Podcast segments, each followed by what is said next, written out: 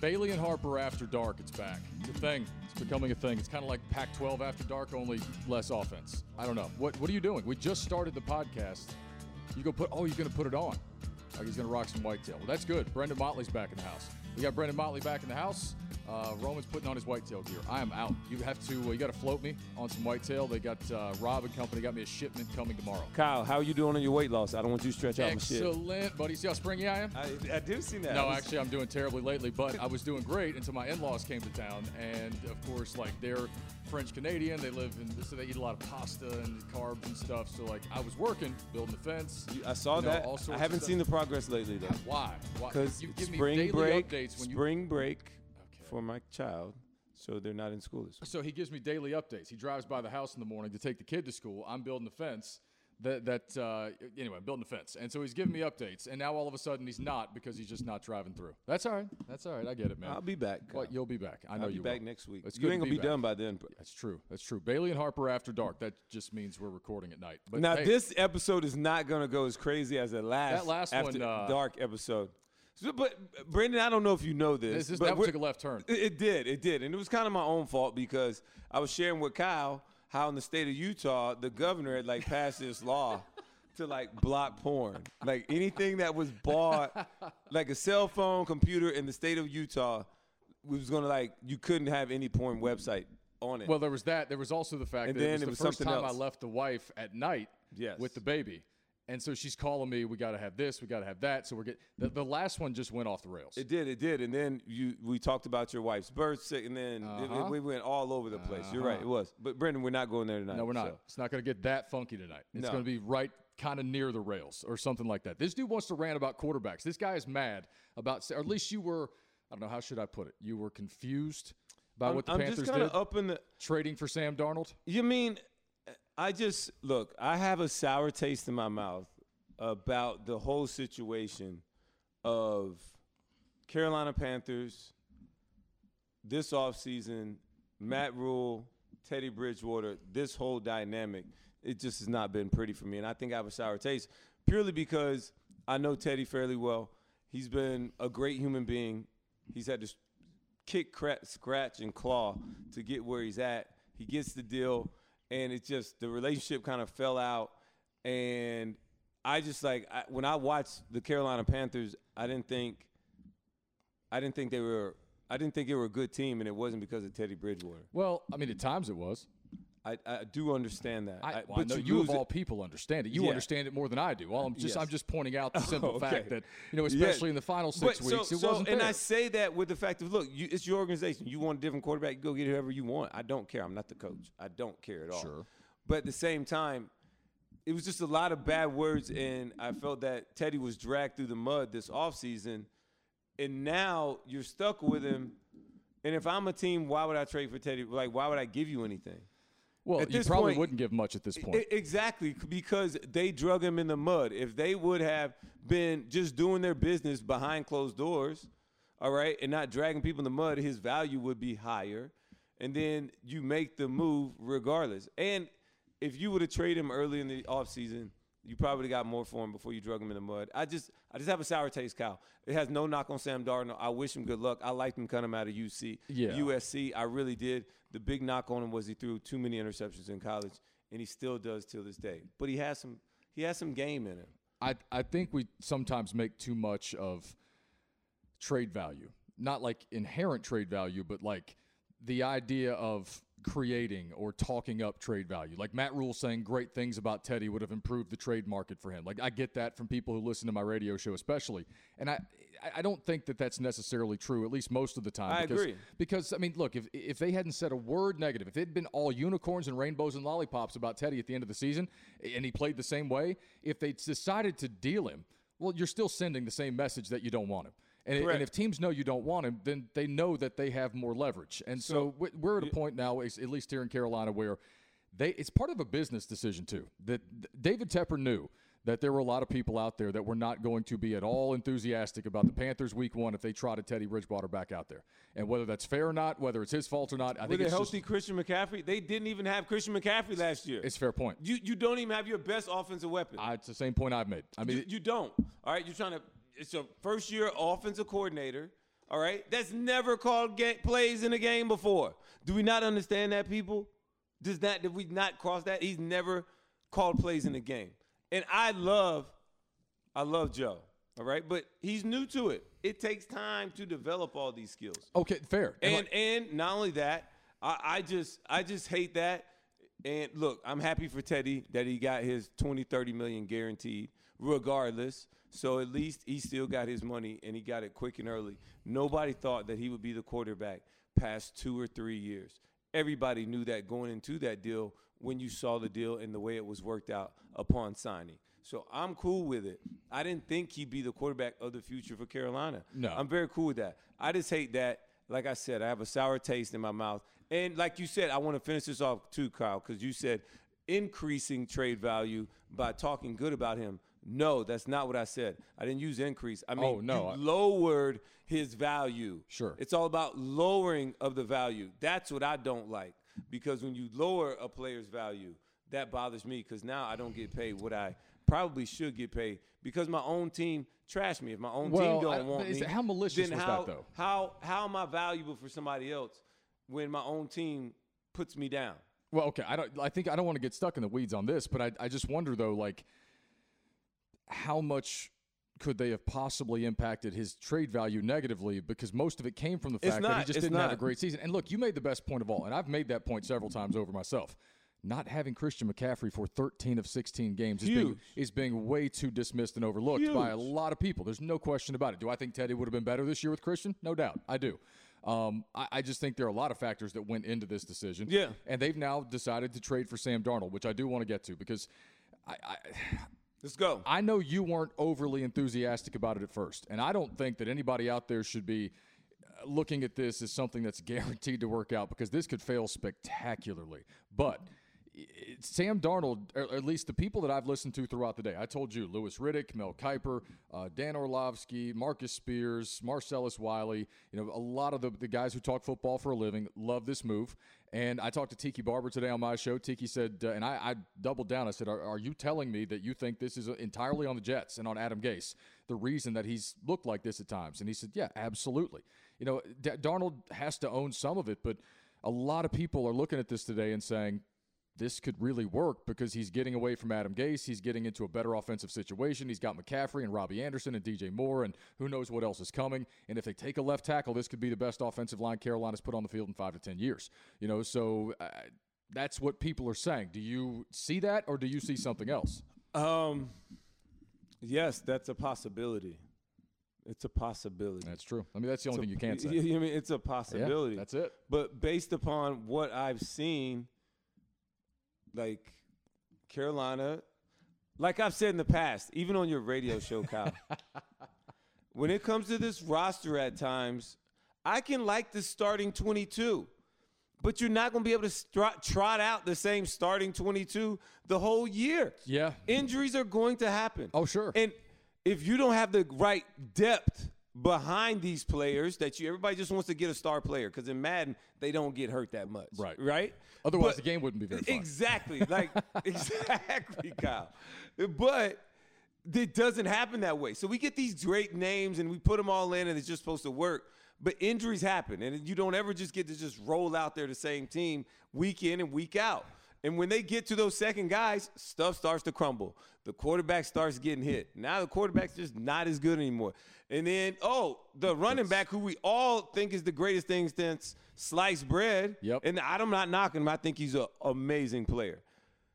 But he's next, you know, he's gone, and we just like say, how Sam Darnold going to look then? And I hope that doesn't happen. But that we just got to bring it all back in. Let's let's not only that, but this coaching staff has to be able to prove that they are putting the players in the right position as well. They are still learning as they go as well. You also got to understand, you're Tampa Bay just re-signed everybody.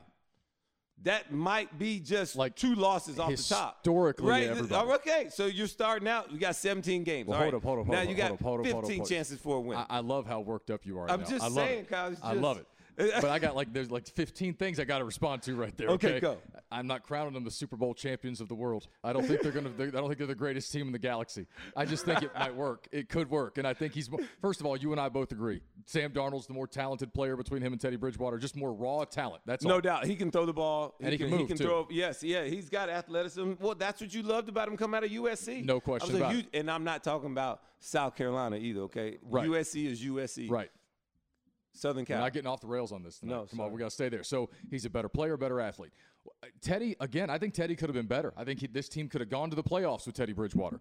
What bothered me and a lot of people about Teddy was, and you saw it, the constant checkdowns, the refusal to take shots, especially late in games when they were there or when they needed a big play, and he just wouldn't take the shots down the field. And that's what I think frustrated the Panthers and Joe Brady and Matt Rhule and David Tepper as much as anything else. Not just his play, the fact that he would not take chances when they were called for. So here you go. You got a guy in Sam Darnold who's thrown a lot of interceptions you know, for a guy three years in the NFL. But he does have talent. He has been with a bad coach. You know, a, a guy who made his name on working with Peyton Manning, but both of his head coaching stops have been disasters. You know, and so Darnold's coming. There, you know, the Jets. I'm going to talk to uh, Rich Cimini about this tomorrow on my show with uh, ESPN. He covers the Jets, and he wrote a column today, and he said, "Look, I, we're never going to know, but."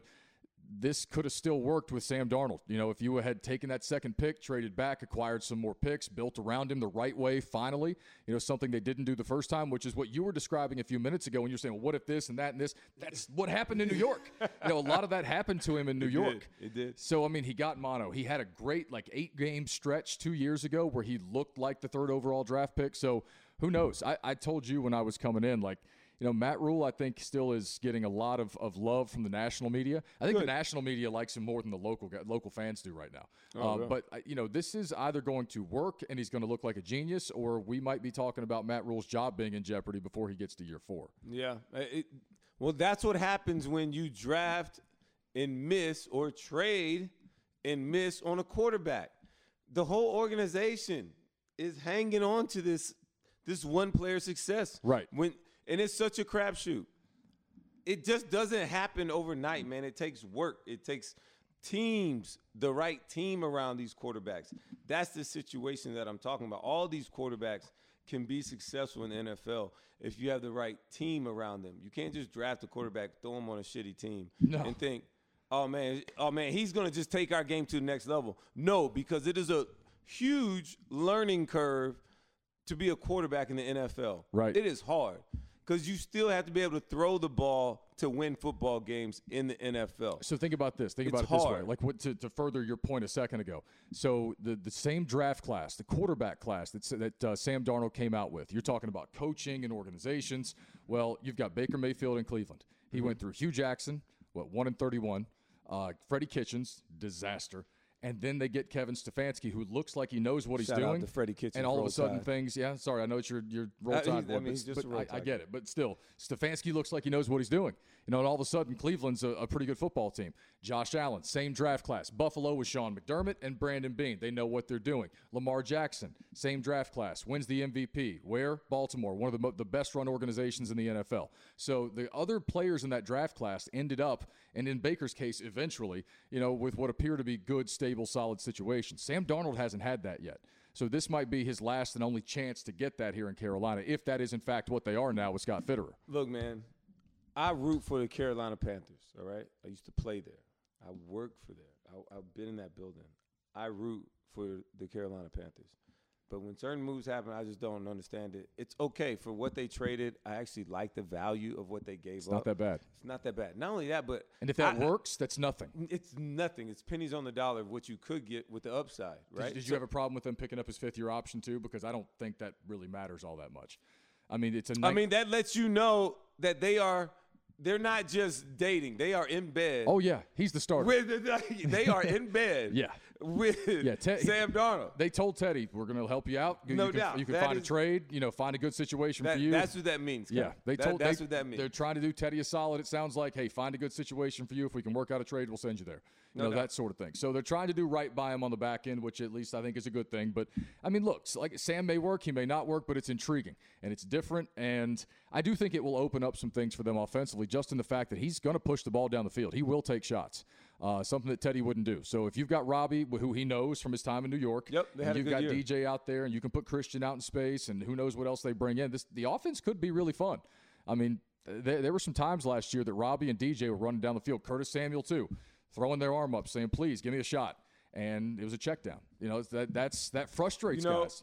so Kyle, I've not seen that because I haven't looked that deep on the tape, so I can't commit to that. But okay, That's not just that. my opinion. I mean, eh, if you say so, that I mean that, that's Google Teddy. Bridgewater check down.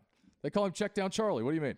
I mean, well, yeah, that's the thing that's crazy to me. That that blows my mind because if you watched or knew who Teddy Bridgewater was as a quarterback, you're not surprised about any of that. Drew Brees and Tom Brady made a career checking ball down. th- that's who he is. He's a safe Right. quarterback. Right. And if I don't know what you pictured when you brought him in that he was going to do and it's like throwing the ball down the field and we need more of this and da da da. I'm like, then you don't bring in Teddy Bridgewater. And, and, and expect him to do that because that's not what he does. Fair. He has a has to have a good defense. All right, he needs to have great balance on offense. He has to have protection because he's not one of these quarterbacks that's just super mobile. He can move, but he's not going to win you games with his legs or make plays with his legs that you can consistently count on. Well, let's be honest But- about this too. Hold on. Let's be honest about this too. The, the Panthers are where they are right now, in part because Deshaun Watson may not play football anywhere this year. You know th- that a month ago, that you couldn't have interested me in a Sam Darnold conversation at all. In fact, I had people try, and I was like, "No, I'm not talking about that. Deshaun Watson's available. this is what I'd like to focus my energy Bravo, on. Kyle. I want a There top five That's quarterback. bring us full I- circle I, I right didn't. there, I didn't even want to. Don't even say Sam Darnold to me. I get okay? it. I, totally. One thousand percent. Just so you're just so we're all aware here too. By the way, there is a real possibility the Carolina Panthers in Week One could start Sam Darnold at cornerback and Dan Arnold at tight end. Sam Darnold to Dan Arnold could be a combination this season. I'm just throwing that out there. But so Deshaun Watson, I mean What? that that was the focus. So you, you okay? What do you mean? What are you laughing at me for? That shit's funny. Sam Darnold to Dan Arnold. Think about how many I just- broadcasters are going to fuck that up. I mean, I'm just glad I don't have to do it. Uh, that was that. I about didn't Joe even know Buck that. but It like, was good. over himself? I thought it was good. I just didn't know you were going to. Dan go there. It was Darnold to. Sam's. Fuck Troy, you do it. I mean, you said- you're gonna have broadcasters tripping over themselves on that one. But no, I mean, a month ago it was all Deshaun Watson, and like David Tepper was, he had bullied his way to the front of the line, and he was gonna get Deshaun Watson. I, maybe I think you know that he was at least gonna offer whatever it took to get him. No and, doubt. And so here we are a month later. Remember, you were sad because I told you you were going to have to give up Jeremy Chinn. I was very sad. Uh, it was not a good night for me. That was not a good conversation. Didn't enjoy that. But uh, no, I mean that's where we were a month ago. And so now here we are. They did, they're not. Nobody's landing Deshaun. He's. I, I, I'll be shocked if he doesn't end up on the commissioner's exempt list soon. Um, Yeah. You know that's just a thing that I think is going to happen. Uh, and so that's they- they were in on Matt Stafford. He wanted L.A. Um, you know they, they wanted to maybe trade up. San Francisco beat them to the punch to get number three, and, and they are where they are. You know, but as far as the options they had remaining, if your option is to take Sam Darnold, draft an elite left tackle, you know, get some help at a few like other it. spots, it's a good draft. It's Kyle, a good I year. like it. And if I like it. And if and if it if it sucks, you probably draft it pretty high again next year. You know, there's a lot of quarterbacks coming out next year too, Well, it doesn't matter because and all the way along the you're building your roster. It's a good thing. It is a good thing. Not only that, Kyle, but you were not planning on winning this division for real Yes. Until Tom Brady in two years was supposed to retire. Again, I said historic earlier. Yeah, like- People don't realize like that's the most returning starters from a Super Bowl team ever like, in the uh, well, modern duh, era. I It's think. all 22. Right.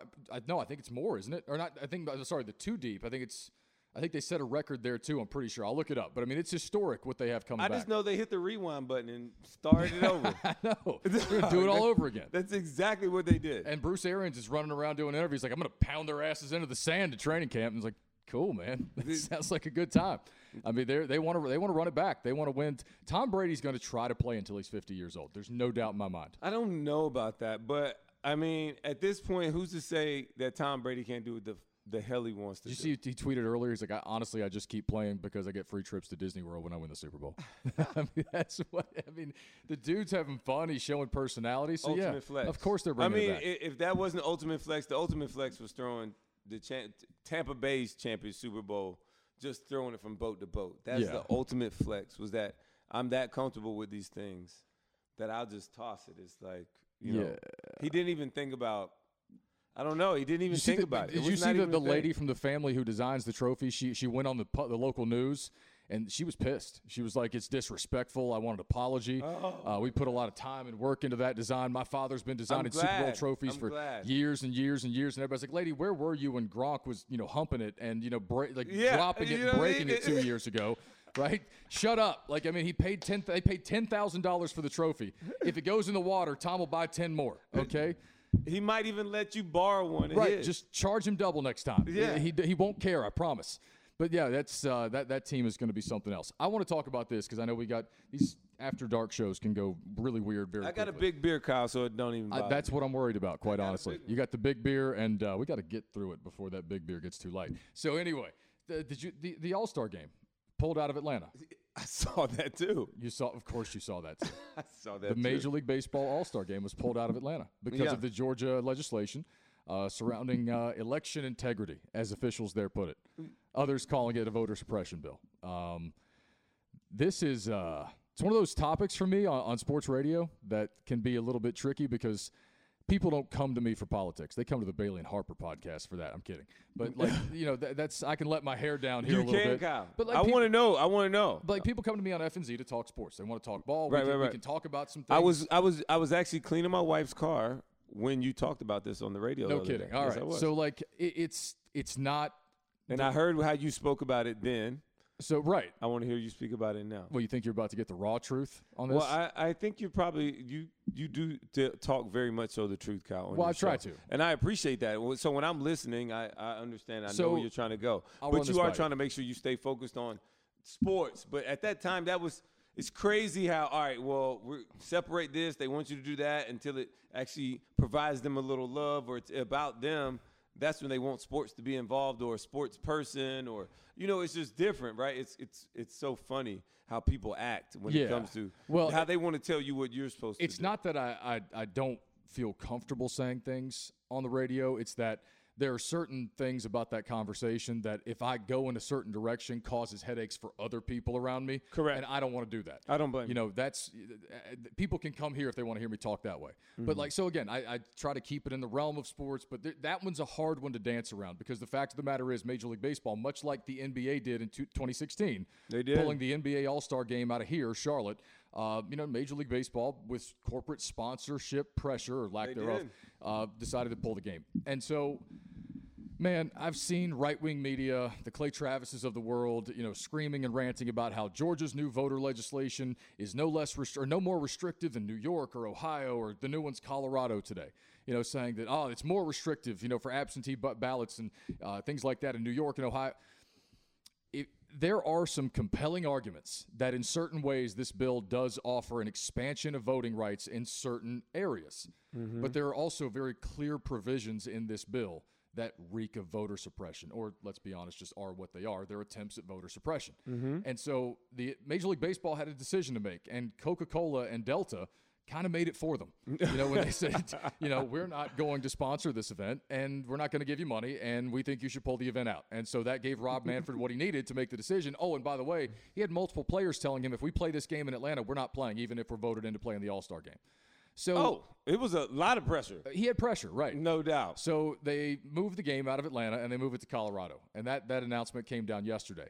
But it's interesting to me because, you know, so I had people texting into my show yesterday saying, you know, can you explain to me how it's voter suppression?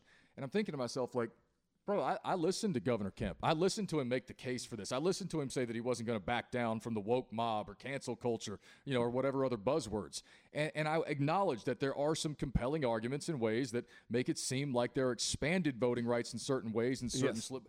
But if you read the bill, you know, when you see things like, you know, making a change from the Secretary of State having authority over the elections That's the part that to I'm, giving the General Assembly the ability to just fire him and replace him with some party loyalist and do whatever they want with election results yes is that- garbage. that is- that's the thing. Those are the big red flashing red so, lights. so what does this me. all boil down to? What this boils down to is, and the reason I don't like it, even with some of the compelling arguments about expanding voting rights in certain ways, is this is in response to a gigantic fucking lie about a rigged election. Yes. This is in response to Yes. what people were told for months that, or for a while, yeah, months, that this was a stolen election. This is in response to something that didn't happen. Right. Right. And so I, I said it yesterday on the air. If you were listening, I said if you went to the average Joe on the street and said, "How do you do, you feel we should have uh, you know greater election integrity?" I think almost to a person, they'd probably just say yes because we all believe in election integrity. Yes. And you know, and, and having secure voting systems and so on and so forth. But like, that's not what this is truly about.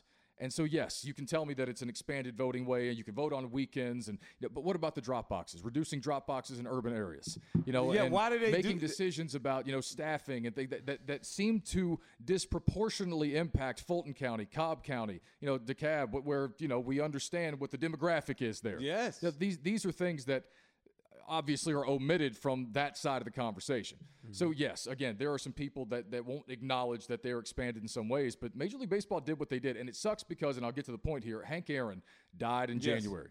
You know, and th- for Hank Aaron to have died in January, and for the All Star game to have been in Atlanta, you know, the city that once upon a time branded itself as the city too busy to hate. You know, for Hank Aaron to not be honored now because of this is like deeply disappointing. But there, like Michael Wilbon made the case, and it's kind of compelling that this is the best way to honor Hank Aaron, who was, you know, a huge civil rights activist, you know, and, and a big uh, vocal apo- or, uh, proponent of and, and protector of the Voting Rights Act of 1965. Like, this is the best way to honor his legacy by pulling the game out of Atlanta. It just sucks that, you know, those fans don't get to see that. And there are small businesses that would have benefited from having that game. All right.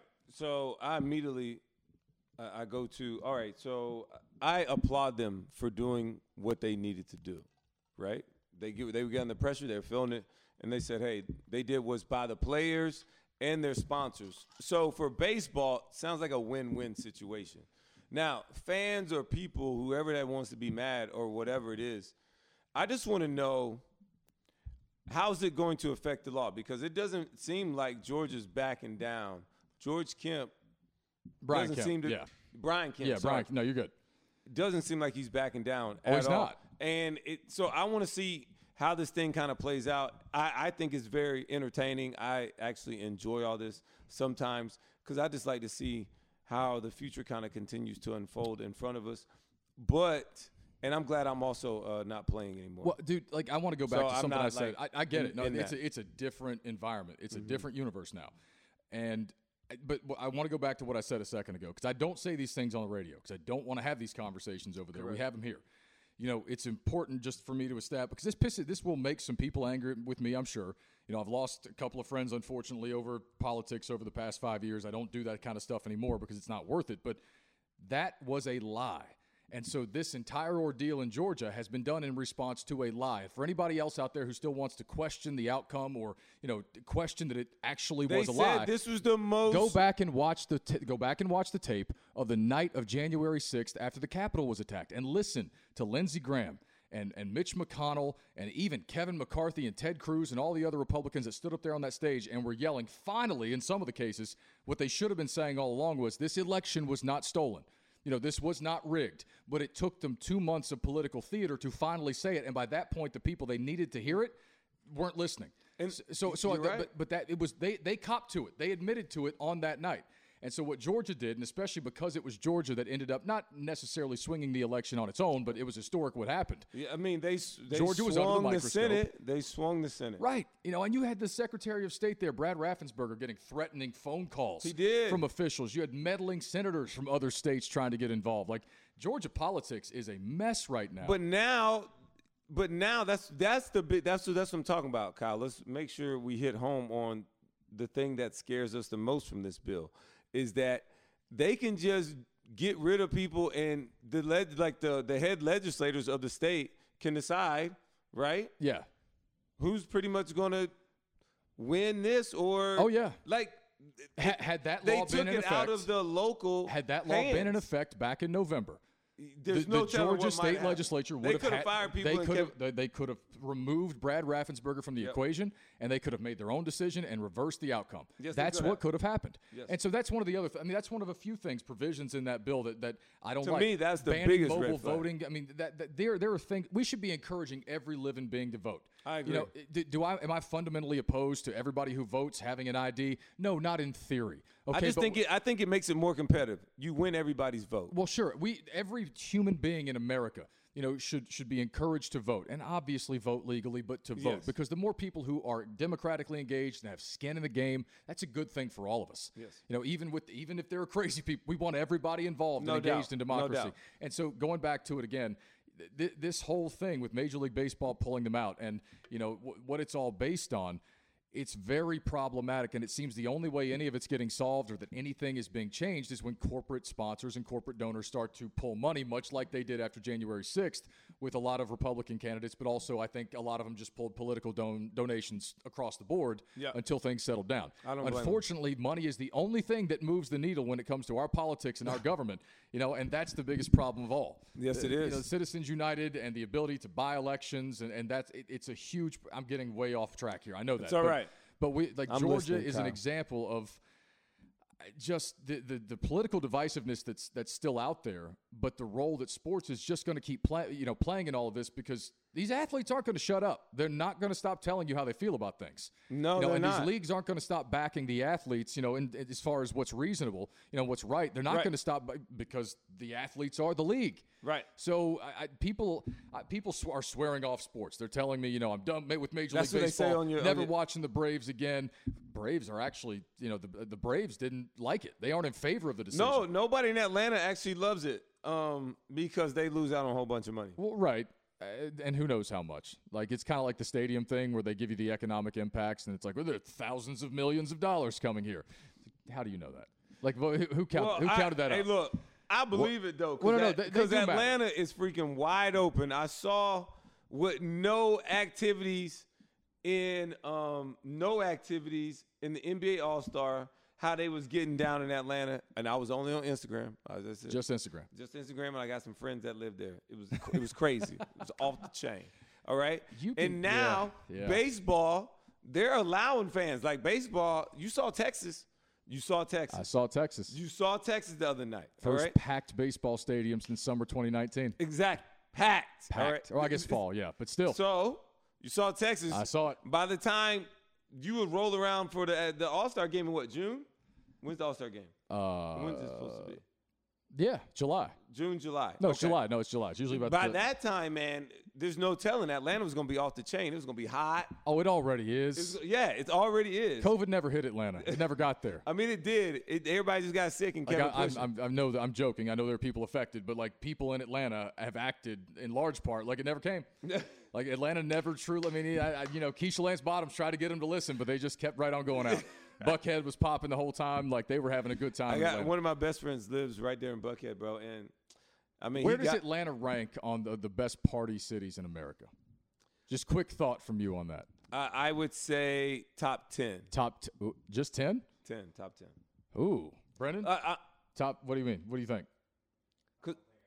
He, he doesn't have enough. Okay, All right, you think on that. I'm just. I'm wondering myself. I, I think top 10. I would have said top Ju- five I, I wouldn't say top five. in America. Yeah, you're probably right. We got Vegas, we got Miami, we got LA, we got New York. Right there's yeah. Yeah. What's better than Atlanta? Chicago. Chicago's a good city. Uh, I haven't been out in Chicago like that. Chicago's a good city. You haven't? No. Okay. Chicago's a Mm. good city. It's fun. Dallas. Yeah, I mean Dallas. Dallas is a great party city. Yep. but it, it's it's New all Orleans. I over the place. about New Orleans. Yeah, New thinking? Orleans. Oh, you're right. Top ten. I'll give you that. Yeah, it's top ten. You're right. Top ten. Just depending on what you want, because you know. But then it could also go up and down the ladder depending if you're in the strip clubs, because Atlanta strip clubs are awesome. Yes. You know what I mean? Because they're, I mean, if you don't know, they're fully nude. Yeah, they're fully nude. So Oh yeah, absolutely. I And mean, not you- every if you go, if you park anywhere in Atlanta, there's a Cheetah Club, you know, flyer that's going to be on your, your windshield by I the time mean, you it's get a lot more Oh, I than know. that. But yeah, it's some, yeah, and it's high quality stuff. So We went to play y'all actually twice. Well, twice? Yeah, twice in Atlanta. Uh, 09 and 13, I think. I could be wrong about that last one, but it's somewhere in there. somewhere there when uh, Cam Cam was uh, Two season oh yeah, Kam Chancellor. Yep. Yeah, the first one, Tyrod, Kam Chancellor, that whole deal. Dwayne Brown. So we uh we Alabama won both. Thanks, Rom. Appreciate I mean, I'm just trying to say y'all don't have to Google it. No, we know. Alabama won both. though. Yeah, no, we know. We were leading going into the fourth quarter in the first one, and uh, yeah, yeah, y'all went on to win the title. I think it was Saban's first title at Alabama, if I'm not mistaken. So uh, yeah, thanks for bringing that up. I appreciate that. Thank you for bringing it up. Anyway, no, I'm, I'm not. I'm not mad at Atlanta for doing for baseball for doing what it had to do. I'm really not. And you know what? I started to get back into it. I'm not going to do it. there we go. Kyle. I'm not going to do it. There I'm, we go. I'm Don't take the do high it. road. I just I, I want people to come together. I want Americans I to love each other. I want wanna us. look. Did you see what? You see what Chuck said? Did you see what Barkley said on the air the other night? I agree. you saw what Barkley said. I agree with him, man. I grew up in Alabama too, man. I genuinely think the same that most black and white people don't hate each other, bro. Like, No. But the thing is, is so often the media or TV tells us, and they speak on the extremes of both sides, right? Oh, for sure. like 75% of us are right here, bro. And we just want to do what's best for our own family. We want to be able to provide love, love our neighbors. Like that's what you want, man. And and it's sad sometimes that the we don't feel like our own government provides enough for that 75% in the middle. But they speak to the 15 or 20 some percent of the extreme on either side. Well, no, Chuck. I, somebody, I think Smoke, my my uh, producer on the show, he asked me yesterday. He said, "Yeah, but do you think maybe he was overgeneralizing a little bit too much?" And I said, eh, "Usually, I would say yes, and I, I do think there are probably a handful of decent, upstanding, honest human beings in D.C. on Capitol Hill. I'm sure there are a few, Yep. but I also know that unfortunately, our, our political class." And media class, but it's just one big. You know, They they need term limits, it's Kyle. the most Kyle. incestuous. I mean, it really is a swamp. I mean, that's, that's always been true. our they need term limit, limits in the Senate. That's yeah. That's a different. co- You're gonna don't. They- That's a different conversation. I'm just saying they all Write need down term, term limits. for the next conversation. We can All talk right. about term limits next I'm time. But you, no, you're right. About, I mean, I, look, there's a compelling argument there, but I'm just saying, like, there are just so many out of touch individuals. You know, people who are power hungry. Think about the political uh, climate right now. You know, honest, hardworking, good natured people don't want to run for office in this day and age. Why would Mm-hmm. you? Because what you'll run into if you if you climb the ladder at all politically, and you're in any sort of uh, you know race with any significance, is you have an opponent with a campaign manager, and you know they're probably doing oppo research and digging into your background and talking to people you know and trying to come up with dirt on you to embarrass you. And I mean, who wants to subject their family to that? You know, who wants to deal with uh, you know the, the the filth that is politics? Decent people don't want to. So you get very opportunistic. Uh, sometimes sociopathic. I mean, just crazy, true. uh, power hungry individuals, and we have a lot of them in, in D.C. Man, and we have for a long time. I mean, it's not just a a, a, a present day thing. It's been that way for a while, but it's only gotten worse. It's really gotten worse, and I don't know how to fix it. And I just I, I want people to just realize that because Chuck says a lot of things that make you say, "What the fuck are you talking about?" You know, like when he said athletes should be first in line to get the vaccine because they pay more in taxes. That was the dumbest thing Charles Barkley's ever said. Then he turns around and says something like that, which is, you know, it, it's it's uniting, right? It's uh, the, the kind of thing that people bipartisan in a bipartisan way agree with, and I, I people just they were lied to, right? And we've been lied to for a long time. But this election thing really hurt a lot of people. The point I was Yeah, going to make earlier was that Christopher Krebs, who was the director of uh, cybersecurity and infrastructure security uh, for, for the I think it was DHS, Department of Homeland Security. Trump appointed Christopher Krebs Yes. after the election, said it was the most secure election in American history. I know Trump know. appointed I- him. That's that was that's what he was in charge of. And as soon as he said the thing that that Trump didn't want to hear, he was gone. Right? All you have to do is to pay attention to the things that were said and done, and the evidence that was not presented, and the fact that attorneys like Sidney Powell right now who are being sued for billions by Dominion voting. Billion. I don't even know Their how you, I, only don't- I don't even- they ain't even got that. Kind That of woman's only defense, her only defense right now is that you know no reasonable person would have you know believed what she said was factual. That's the best you have. Which, by the way, is the same legal defense that Tucker Carlson used in a Fox News suit that they had to settle. That was his def- sorry, yeah, that was his defense, and I think it's set a precedent now for all the cable. They are literally these news networks and their primetime anchors are now able to, because of the Tucker Carlson lawsuit, argue that no reasonable person could take everything they say to be completely factual. That's their legal argument. And they're telling, but they're telling people that they are the news. Right. So the attorneys for Trump, Sidney Powell and Rudy Giuliani, you know, they, they have no nothing left, and that's their argument. No reasonable person would have would have believed that everything we said was 100% factual. Really? So that's my point. That people were duped. They were lied to. When the president of the United States tells you that there was a rigged election, the people who support him will unfortunately believe him, or at least some percentage of them, and that's why we are where we are with Georgia. And that that whole thing, where we are today, started with that decision to lie to the American people about the I know, election. man. So I mean, I, I know that's deep. I know it's heavy, but like that's that's what I couldn't get into yesterday. But that's the truth. Kyle, I want this to come off your chest. I told you I, when I when this first came up, I wanted you to. It's but it's insane to me that like we just can't all acknowledge that. Like, hey, we don't have to agree on everything politically. I agree. Most of us don't. You know, I, I said yesterday I was a, an independent before it was like cool to be an independent. You know, which is what a lot of. And I'm, if you are, awesome. I'm not. That's great. I'm just. I, I don't like the way we, where we are right now. Anyway, I don't. Want, I want to get off that and get back to something a bit more pleasant because I, I got that off my chest. There we That's all. go. That- I'm, I'm disappointed for Atlanta, but I'm excited for Colorado. I am, I'm excited. We're going to see balls fly out of the ballpark on the, during the home run derby. No that thin doubt. Rocky Mountain there, those balls are going to fly out of the park. Bro, you know what they need to do? This would be funny. Is one of the players just come up there with a with like a joint or a blunt in his mouth because it's Colorado. that shit is legal, son. Everybody's smoking out there, dude. I, I would love to see that. I, I know. I mean, I I know, know. we can't say it because I mean, I mean, you, you can't do that. I- Well, no, you can't. No, but like it's. It, uh, it was still funny. I no, mean, it- Paul Pierce got fired about it. Well, Fired. that's you read my mind. That's what I was going to bring up. Paul Did you Pierce see what he got tweeted? Did you see what he tweeted today? No. Something, I'm going to pull it up. Something to the effect of "I can't lose, even when I lose, I'm winning" or something like that. Like after he got fired. I heard is is he going to Barstool? Uh, probably. I mean, hell, if Deion Sanders went to Barstool, anybody can go. I guess. Yeah, man. That's I- what it no, What's what he tweeted late late last night. He said, "I can't lose, even when I lose, I'm winning." That was Paul Pierce last night after he got fired. Hey, man. So what was he doing? Like I know he went. So Instagram I saw live. it. You watched it live? I didn't watch it live, but Oh. I saw a lot of the highlights of it um, before uh, everything got cleaned up and wiped away off the internet. before it got scraped. I saw, the- I saw the screenshots. Yeah, yeah, yeah. Like, saw the screenshots. I saw the video. I saw it before everything got scraped. Um, So was he getting his hair cut by strippers? What was no, happening? no, no, no, bro. He was just playing cards. They were like playing poker. There was almost like a poker table, and he was like just showing around. They had girls. They had No, girls he didn't rat dancing. everybody else out, did he? I mean, it was. It wasn't like anybody you would know. It was Oh, just his okay. boys that, that probably Well, I always just didn't want to put cards. anybody else on blast. No, it seemed like everybody was just cool. He was just like hanging out mostly on himself, and uh, had girls in the back. They was you know dancing. It wa- they all had clothes on for the majority part. I don't think I saw titties or anything.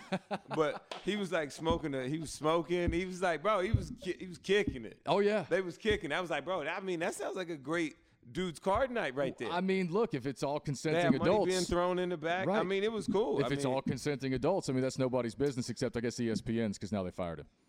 Man, but I, I look. I had some friends of mine that were like, "Man, he didn't do nothing wrong because that's on his own personal time and he's on his own." I'm like, I understand people that want to say that, right? But man, you work for Disney, Yeah. right? Which is a a, a family friendly global company, right? Not, not, yeah, yeah. And like, okay, if you want to FaceTime your boys with that, do that. By all means. Go ahead. Yeah. But you got a lot of young kids and everybody else follows you, Paul Pierce. He's not like he's Paul Pierce. I could understand 23 year old Paul Pierce Yeah, making like, that like, mistake. he- he's Paul Pierce. but like, bro. what is he like? 43 now? Like four, don't even know. 43. but I mean, he can't Paul do. Paul Pierce, bro. Like he's got for me, I'm like, man, he's Paul Pierce. He's probably got kids following him, and like he goes live. They're probably excited to see what Paul Pierce is doing live in action right now, because I'm pretty sure Paul Pierce doesn't go live all the time. I nailed it. 43 years old. For, Boom. 43 year old Paul Pierce can't be doing that. No, I just. Disney's I CEO won't understand. I understand why Disney had to let him go. Probably that's all I'm saying. I mean, they can't be trying to launch, you know, Finding Nemo reruns, and you know, Paul Pierce is, you know, hurting the stock price because he's hanging out with strippers. I mean, I, I, I don't think there's anything wrong with hanging out with strippers. It's more the fact of he was on live. That's all. My, that's my only issue. well, sure. That, That's what I'm like, bro, saying. that's the only part that I'm shocked about. Actually, was that he was on live. Like he was live. I couldn't believe it. I couldn't believe it. I, I'm just, I, I'm, couldn't believe it. I just don't know what he was thinking, man. There's nothing really to say. That's oh, dude, that's I heard he's probably going to end up at Barstool. probably so. Is Deion still drawing a, a, a barstool paycheck, or is he? I'm probably so man. I look, man. I how's think, Jackson State feel about I that? I think I think Deion's doing. An, um, Jackson State is happy that Deion's even there. Okay. well, for sure. I mean, I think he's doing outstanding where he's at. They lost a couple games. Oh, shout out to Alabama State, my parents' alma mater. They beat, they gave Dion his first loss. You know, so shout out to Alabama State, Marching Hornets. Uh, anyways, um, but yeah, I, I, I just, I don't know. This whole Barstool thing, I, I think any kind of opportunity, I want to continue to see how they build out their platform. I'm not a big follower of Barstool. I, I never have been. So, I, I know, um, like the Big Cat seems like a good. Di- I, I follow him. Yeah. Uh, PFT comments are hilarious, but Yeah, you know, yeah. as far as the everyday Barstool content, never been my thing. But yeah, I, I know they did a great thing with uh, the Barstool Fund, helping out uh, local, small Yeah, businesses man, around they the really did. Like that's a great thing. I, I know that they are controversial. They've said some very offensive things in the past. It's just not never been my outfit, but like I know they did that, and that's a good thing. So yeah, yeah. I'll give them credit for that. That's all. I did want to ask you about this. So before I came over here. I was uh, I was trying to get the baby to sleep, and I was with the wife, and we were watching uh, the college admission scandal on Netflix. oh yeah. Have you watched it yet? Um, So I had, no. to, I had to stop it like 45 minutes in. I'm going to finish it when I go home. Right, but I, I kind of know the story. Uh, Aunt Becky from Full House ended up doing some time in a uh, rich lady prison for, buy, for buying her daughter's way into college. I think she got like she stayed in there like what four to six months. the. Martha Stewart suite. I'm pretty sure she stayed in that one. So I, I don't know, but like this dude, uh, uh, uh, uh, singer with last name, I think his first name was John. John Singer, I think. I'll look it up. Uh, but his last name was Singer, and he was a former. What was it? He, he, he was an athlete of some kind in college. Then he became a, a college basketball coach at like Sacramento State. Mm-hmm. And they went four and twenty-four. The whole staff got fired, and he was like, "Yeah, I don't think I'm going to make it as a coach." So he gets into independent college counseling, which I guess he found out was a thing, and that's how he got into the business of you know Independent college. college counseling, right? And so he basically built up a clientele of very wealthy individuals, uh, I think across the country, but primarily on the West Coast. Uh, very, very wealthy people whose kids couldn't get into the elite universities out west or Harvard or wherever. And uh, he would, quote unquote, side door them into these universities. And so he called the front door getting in on your own. The back door was your parents making a big donation, and hopefully that was enough to get you in, which a lot of people have done. But then his side door was basically taking these students and creating fake athletic profiles for them through the NCAA clearance house or clearinghouse, and uh, was able to get them in with kind of reduced admission standards, but just basically sneak them in the side door. And he would collect a fee of hundreds of thousands of dollars from these people to do it. And so he was making a killing, you know, shuffling all these rich kids into universities that they weren't, uh, that they couldn't get into on their No own way they coulda got in. Right. And so I'm going to go home and finish it. You know, I, I don't, I, I know more or less how it ends. People got I caught, saw they it. went to I- I did see that. But the FBI was it. wiretapping these people. I mean, it's crazy. This guy went from I nobody. wonder how did they come? How did he get on the the the, the map? Like, what was the bleep? Right, the first like like heartbeat for the FBI. All of a sudden, okay, why are we listening to this? Guy? Well, and that's that's kind of where I'm at right now with this because I, I think I'm thinking back to, and again, I was holding a baby and trying to get her to sleep the whole time, so I'm probably going to recap some of this. But I think it was more or less that he went from coaching to the counseling, and then he made one connection, and and start, he already had a working understanding of the NCAA clearinghouse, and For so sure, for you know his background, I think, kind of Yeah. gave him the knowledge of how to do this, and so he just started approaching people. And he's built up this this clientele, and know, Yeah. he would call. Because you get one person that says like, "Hey, he got mine," blah blah. Word of mouth spreads, especially in rich neighborhoods. That uh, Rick with- Singer, that was his name. Rick with- Singer. Rick Singer. Yeah, this- With- it- especially with access to be able to do certain things. Like, who doesn't want that? It, it was it's an incredible story because the, and they got into it right as I was leaving, but it's what I was thinking about the whole time that you know in America education, higher education has become commodified. It's a commodity. You know, it's something that you buy. And, and not something that we look at as something that should be applied to the, the population as, as the greater investment. good. Now right. it's like- now, now it's a commodity and it's a status, you know, to go to elite universities and, and to have degrees because for, you know, 20 years, the school systems were telling everybody if you don't have a degree, you're never going to be successful in life. And so, you know, the educational uh, arena just boomed with billions of dollars. I'm and so yeah, mine thi- was free. this guy was shuffling rich kids into colleges and, and collecting a massive fee to do it. And in some ways, it's kind of like entrepreneurial. Like yeah, I'm kind of impressed by the fact. I really am. Like it's kind of a Walter White uh, Breaking Bad type of deal. Like I mean, this dude built an empire, kind of. you Yeah, know. he did. I, I I read I read some things about how it all happened and kind of unfolded. It was some high, like high, big high names uh, that got brought. But he also robbed a lot of students of a potential education because they took spots that other kids could have had. Yeah. So that there's that side of it too. And then you know they there was basically when they were paying this fee, Uh, he was he had a foundation set up, and so they were paying his foundation, and that money was then being written off as a, as tax deductible, right? So you know that's when the the Oh, FBI's he was- economic crimes unit gets involved. It's Oh, it's, that's it's a hell of a that- yeah. That, it had to be something. That's Absolutely. What, that- that's what brought. That's Oh, what yeah. Had the, that's what was the flashing red lights. Did you- That type of stuff. I don't think I now, Kyle. th- What? The movie that I watched this week what was uh, uh, Godzilla versus King. I heard. It was terrible. Oh my gosh, who told you that, Kyle? I've had I watched like I saw three people tweet about it. Said it was t- was it good? It was great. Really? Great, Kyle. Well, see, I've been avoiding it. Was it Kong Godzilla versus Kong? Right? Is what it's called. So it's good. It's great. Who's in it? What kind of movie is it? I mean, it's nobody, bro. Nobody that you need to worry about besides freaking Godzilla and King Kong. That's it. Is it like That's an- you need to so? It's an, is it like animatronic? Is it? Well, I mean, well, it's probably that's what, Animatronic. I don't know What why I said that. that? That's that's What like some that's some that, Kyle? wow. That's like some It twenty years ago dark. stuff. It is. After It's after dark, man. Woo, Animatronic. animatronic. That's some old school stuff right there. Wow. yeah, that was Gonna- before gonna 3D. that. That, was before 3D. it was animatronic. That's coming out. That's like they had that on ET. no, Kyle. Look. So I I grew up a Godzilla fan. You did. So because of that, I have a nice understanding of the background. Also, I would also say watch the um the Godzilla uh, King of the Monsters before you watch this one. It'll make more sense then. Godzilla, King of the Monsters. Yeah, I, Oh, the, the one before helps. Look, I watched it. I enjoyed it. I thought it was really, really good. My brothers, they watched it. They really enjoyed it as well. But we're also Godzilla fans. I watched the old Godzilla movies. I thought they did a great job of really bringing it all together, intertwining the stories, finishing off the right way because they had the other Godzilla movies. I thought they did a great job overall, wrapping it all together. I'll check it out. Did you watch the national championship game? Did you watch the Final Four? Uh, Did you see the all- Gonzaga UCLA game? Gonzaga UCLA game is the best college foot game, basketball tournament game I've ever watched with my own eyes. Really? Yes. See, I, I, I didn't say the best, but I said it was one of the best. And it was funny because I was talking about that, uh, talking about it that way yesterday.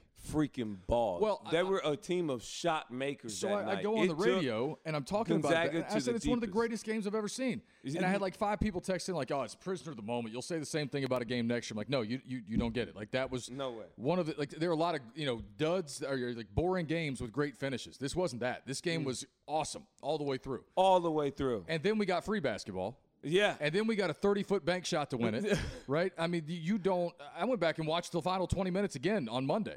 And so I said that. Amazing. so check this out. And then Jay Bilas goes on ESPN Sports Center, I think, on Monday, Sunday, sorry. And he tells the story that at early Sunday morning at 2 a.m., Bill Raftery, you know, onions, like the, that Bill Raftery. I love that guy. I know. So I he- love listening to him call games. So he calls Bilas at 2 a.m. on Sunday morning because he's still so wired from the game that he just called. He's got to talk about it. Yeah, really? He's got to talk about it, right? So it was Raftery, Grant Hill, and Jim Nantz on the call. Yeah. And so Raftery is he calls Bilas, and they're talking about the game at 2 a.m. Raftery says it's one of the best games he's ever seen, and then he says that Verne Lundquist, Uncle Vern, had texted him during the game and said, "Hey, tell your partner Grant Hill that the Duke Kentucky game, you know the one where Laettner made the Yeah. shot. He said, tell him that the Duke Kentucky game just got knocked down a peg. This is the greatest game I've ever seen. Verne Lundquist said that. So I was like, boom. See, I told you, one of the greatest games of all time.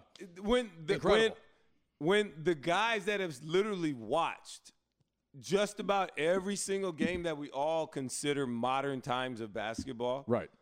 and they are saying that it, that game was that good, I don't feel bad because I was just born in 1982 and I was young and not into Kentucky or Duke in 1992.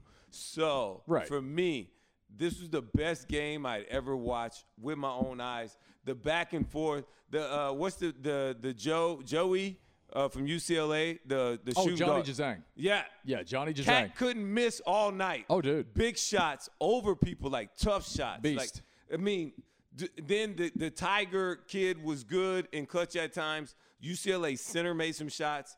The other small forward, he's almost like Luke Walton type player. Uh, Drew Timme?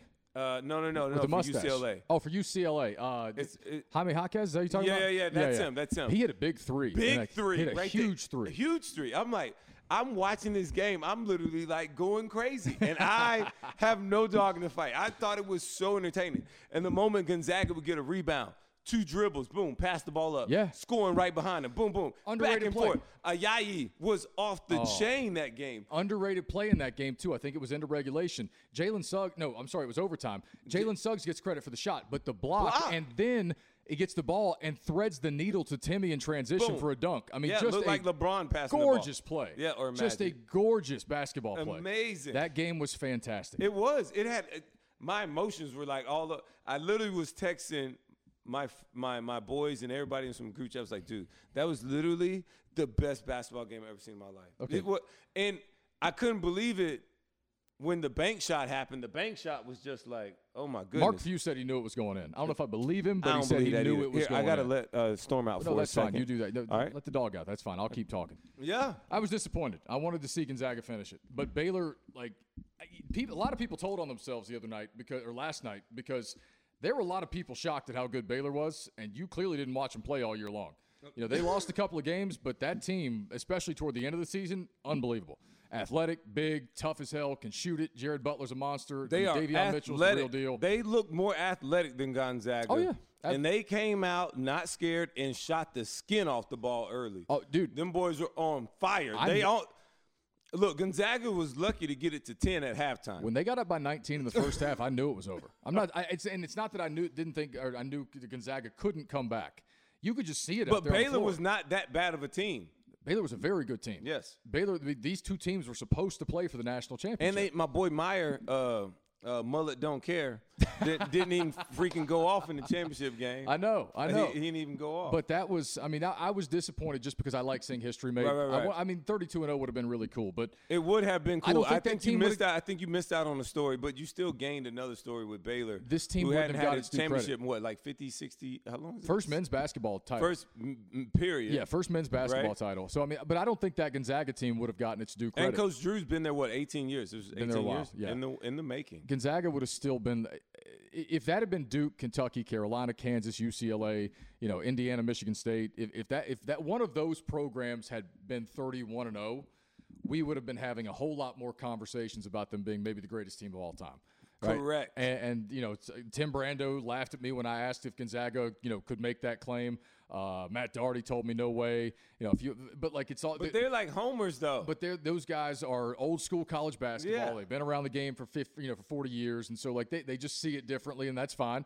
You know, but Gonzaga was really good. They were But really, really good. That's the same thing I would say about Alabama's football team this year. No matter what you think about them, they have an argument or a statement. They have they have the ability to be able to go out there and say that they have something on their resume that nobody else really has, which Yeah. is an undefeated season. The same way Alabama has it that okay, they're undefeated. It's been a lot of other undefeated champions. right. But who else has played that many SEC games only?